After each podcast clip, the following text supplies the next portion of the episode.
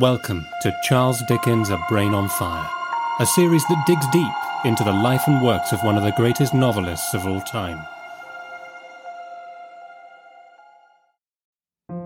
Hi everyone, happy sixth day of Christmas.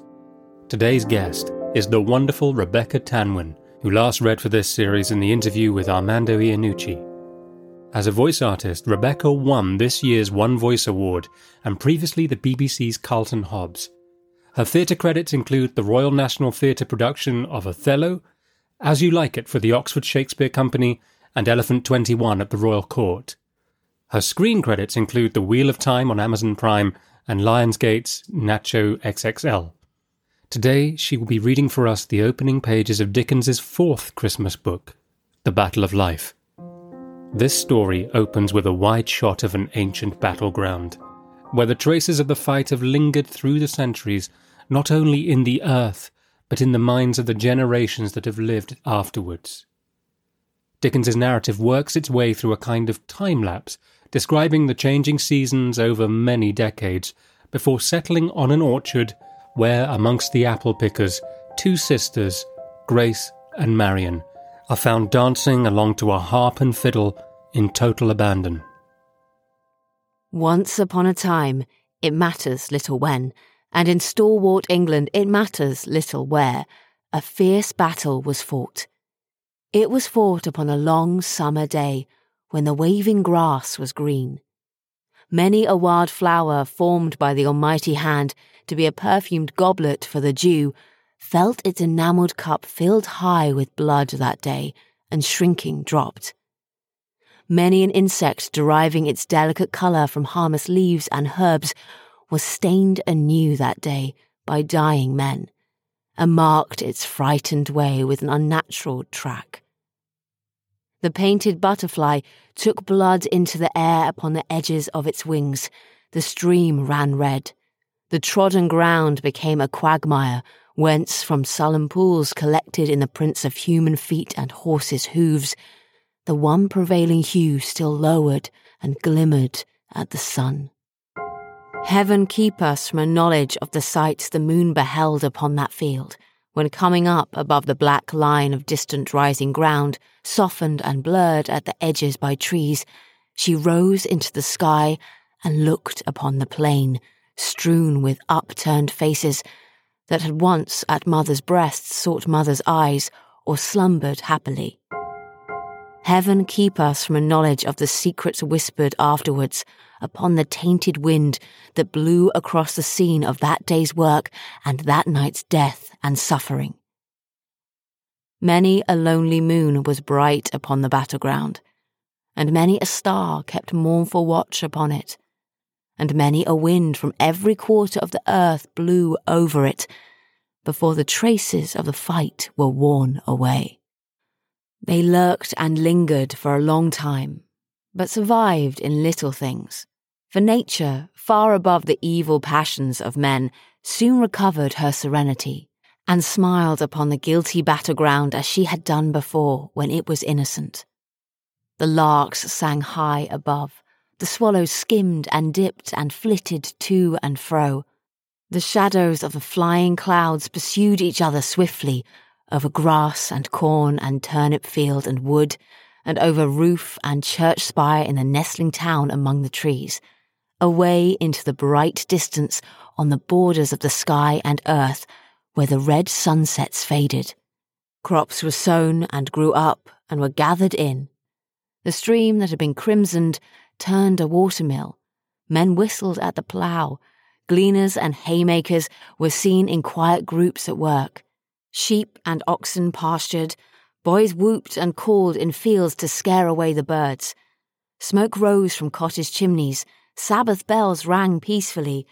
Old people lived and died, the timid creatures of the field, the simple flowers of the bush and garden grew and withered in their destined terms.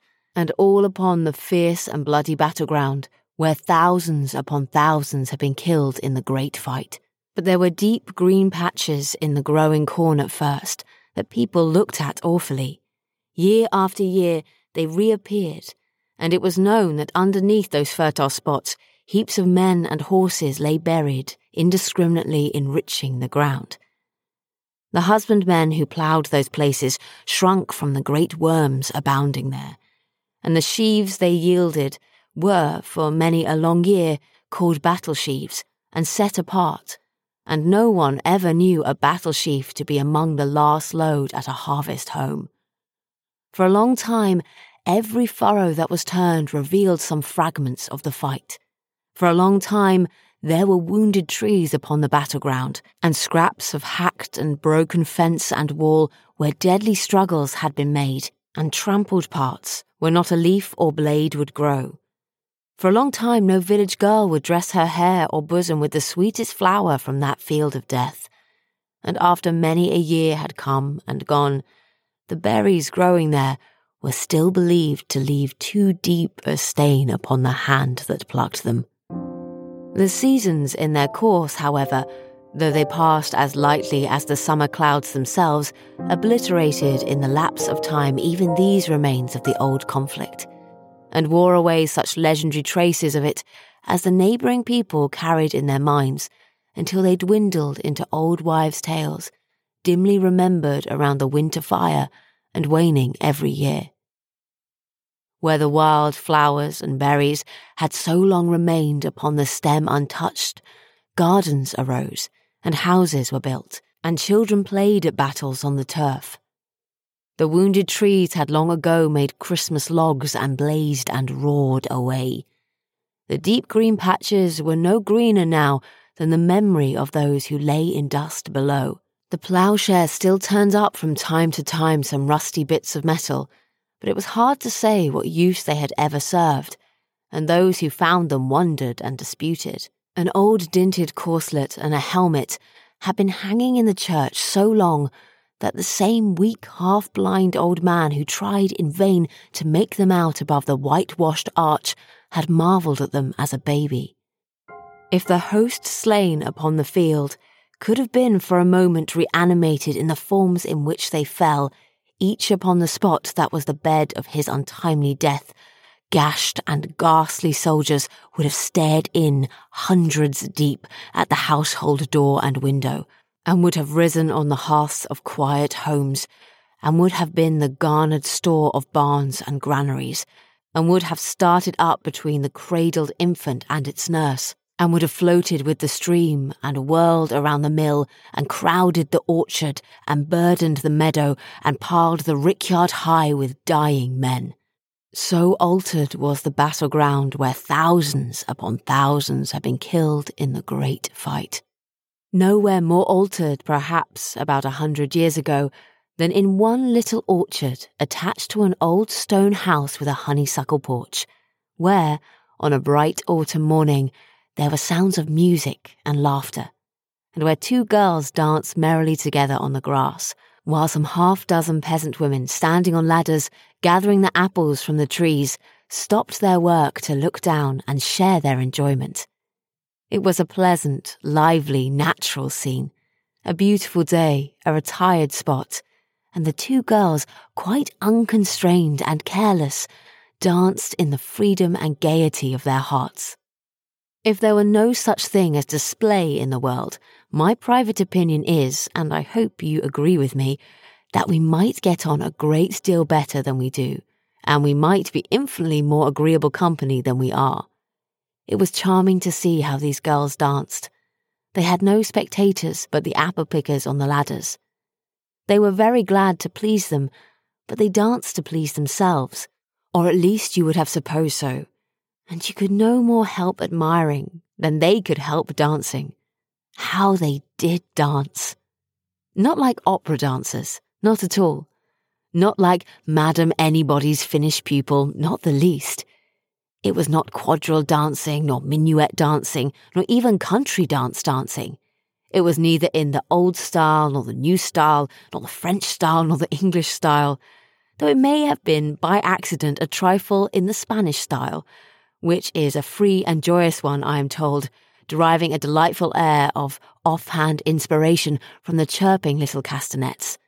As they danced among the orchard trees and down the groves of stems and back again, and twirled each other lightly round and round, the influence of their airy motion seemed to spread and spread in the sunlighted scene like an expanding circle in the water. Their streaming hair and fluttering skirts, the elastic grass beneath their feet, the boughs that rustled in the morning air, the flashing leaves, the speckled shadow on the soft green ground, the balmy wind that swept along the landscape, glad to turn the distant windmill cheerily. Everything between the two girls and the man and team at plough upon the ridge of land where they showed against the sky as if they were the last things in the world seemed dancing too. At last, the younger of the dancing sisters, out of breath and laughing gaily, threw herself upon a bench to rest. The other leaned against a tree hard by. The music, a wandering harp and fiddle, left off with a flourish, as if it boasted of its freshness, though the truth is, it had gone at such a pace and worked itself to such a pitch of competition with the dancing that it never could have held on half a minute longer. The apple pickers on the ladders raised a hum and murmur of applause, and then, in keeping with the sound, bestirred themselves to work again like bees.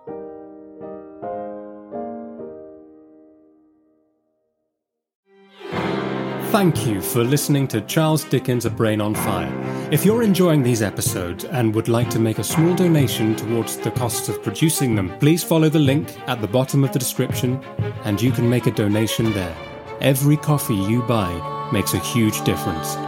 Thank you ever so much and see you next time.